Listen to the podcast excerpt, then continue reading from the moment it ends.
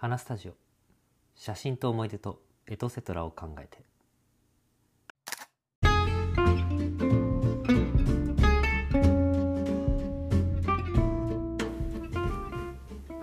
皆さんこんばんは。アナスタジオです、えー今回はスマホっぽくない写真の撮り方についてお話ししようかなと思います。多分多くの人がねあのスマートフォンで写真を撮ることが多いかと思うんですけどなんかちょっとスマホっぽくておしゃれじゃないなとかなんかもうちょっと綺麗にとかいい感じで撮りたいなって人多分多いと思うんですけどでそういうのってなんかそもそもスマホっぽいくなっちゃう理由があって逆にそれをなくすとあれこれデジカメ？カメラで撮ったの？って思える写真が撮れるんじゃないかなと思うので僕が知ってる範囲ですけどそのスマホっぽくなりにくい写真の撮り方っていうのがあるのでちょっとこれをお話ししていこうかなと思います。で、まあ、多分一番スマホっぽく撮れちゃうのってその撮りたいものを近くで撮ることなんですね。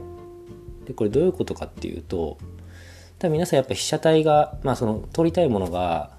まあ、例えばコップだったりとかご飯だったりとかテーブルとかあ,、まあ、あと人を撮る時もそうなんですけど結構近づいてその画面いっぱいに入れようとして近づいて撮ってるのが多分多いと思うんですよね。でそ撮ってそうどうなるかっていうとスマホのカメラって広角って言ってこうすごい広く撮れるように設計されてるレンズが搭載されてるんですね。でその撮れ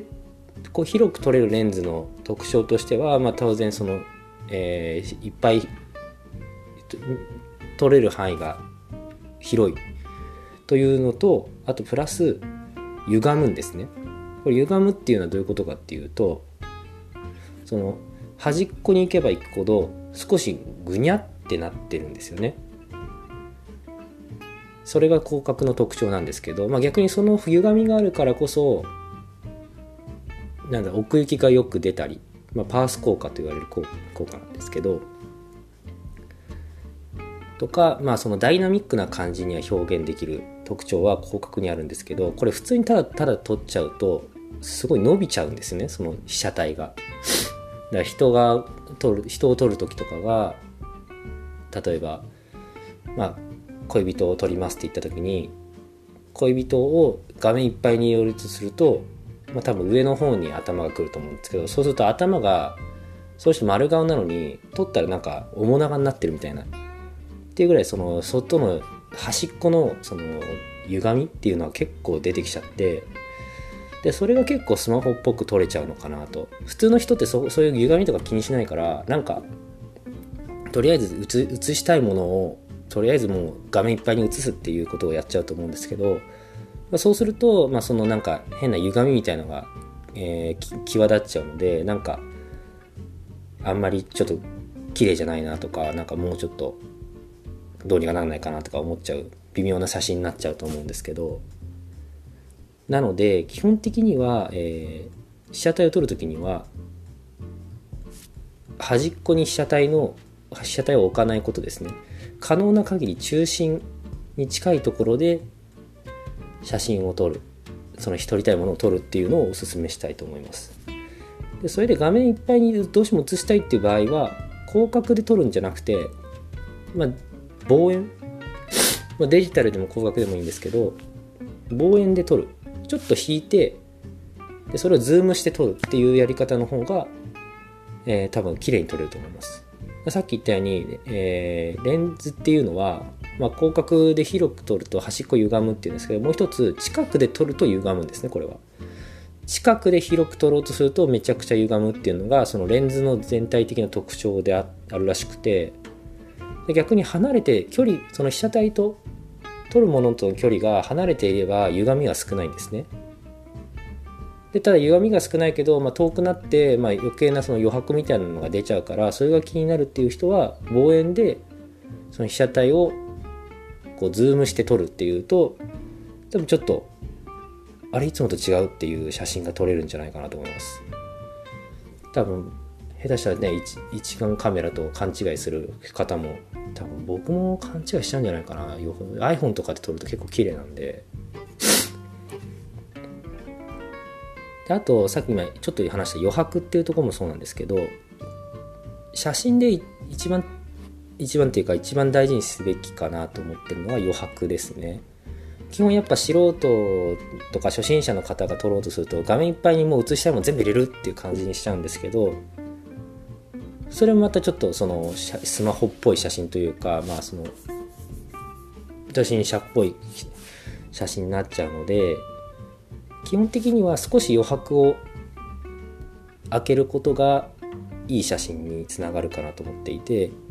具体的にどうその余白ってどう開けるのって話なんですけど簡単なのは皆さんスマートフォンにグリッドっていうなんか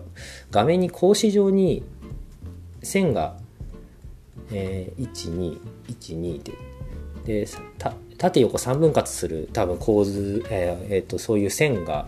表示できると思うんですけど表示線ちょっと調べてみたら設定とかで多分あるはずなんで。それで、えーまあ、3分割するんで3分の2のところにのエリアまで人を入れて3分残りの3分の1は後ろの空とかとかなんかあの全然あのいらないあの映ってないものとかっていう余白をちょっとつけたりするだけで結構なんだろうすっきりして見えるし綺麗に見えると思うんで、まあ、ぜひ試してほしいかなと思います。あとは これ一応最後かな、えー、最後は、えー、撮る位置ですね。撮る位置っていうのはあのさっき言った距離じゃなくてレンズのレンズの位置これを、ちょっと気にしてほしいなと思っていて具体的にはその普通撮る人って自分の目線とレンズの位置が大体一緒でで多分男性とかで結構、あの男性とか背の高い人がやりがちになっちゃうと思うんですけどその撮る人を上からこう撮ろうとする。あの自然にね向きが例えばえー、男性と女性の、えー、カップルがいて男性が女性を取るってなると、まあ、大半が結構女性の方が背が低いと思うのでその男性が下から女性を取るっていう風な、まあ、そのその、えー、急急さはその、えー、傾斜のきつさはかんあの、まあ、人によって様々ですけど、まあ、基本的には上からこう下に行くっていう斜めに、えー、取ってるような形になっちゃうと思うんですけどこれが意外にこれが結構そのスマホっぽくなっちゃう一つにもなっていてなんでかっていうとあのー、要は顔頭でっかち見えちゃうんですね。さっき言った広角の特徴で近くのものを大きく映して遠くのものを小さく見せるということで、まあ、距離的に距離的に言えば顔の方が近い。で足の方が、えー、遠いので足がめっちゃ小さくなって頭がすごくでかくなるっていう。それが露骨な露骨に取ろう近くで取ろうとするとそれが露骨に出てきちゃうんで、まあ、それをあえてそのあえて取るんだったらいいんですけど何も考えずに取っちゃうとなんかすごい頭でっかしてバランスが悪く見えるんですねなのでスマホのカメラの位置を自分の目線より下にするまあ個人的には腰から胸ぐらいまでのところに、スマホのカメラが来るといいですね。で撮ると上下のバランスが良くなるしで人によってはあのカメラスマホをひっくり返してちゃんと下にカメラが行くようにしてでなおかつ低めにして撮ると足の方が近くなるんでカメラに対してね。足は長く見えて顔が小さくなるっていう効果が生まれると思うので試してみてほしいかなと思います。